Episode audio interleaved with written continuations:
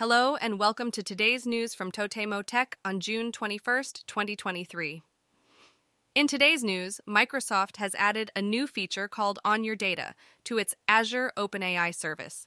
This feature allows users to reference text files, PDFs, and PowerPoint files stored locally or on Azure storage with their chat AI. In other news, Hiky has announced the trial introduction of an AI character that can have conversations using ChatGPT as a guide for the VR event, Virtual Market 2023 Summer.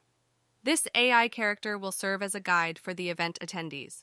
Moving on, Amana Images, the operator of a stock photo service, has announced the establishment of the Japan Image Generative AI Consortium, JIGAC. The consortium aims to balance the protection of copyrighted works and the advancement of technology in order to promote the development of AI technology in Japan.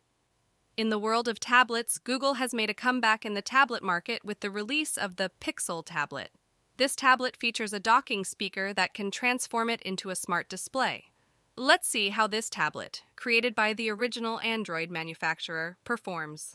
NTT Resonant has announced that new applications for its self-branded service, OCN Mobile One, will be accepted until the 26th of June. Existing users will be able to continue using the service even after the merger with NTT Docomo. QuickWork, the company operating the corporate database SalesNow DB, has released a ranking of programming languages based on the preferences of companies. According to the database's job data of approximately 1.1 million listings, R ranked second, Go ranked third, and the top spot went to. In telecommunications news, NTT Docomo has introduced Ahamo Hikari, a fiber-optic internet service exclusively for Ahamo subscribers.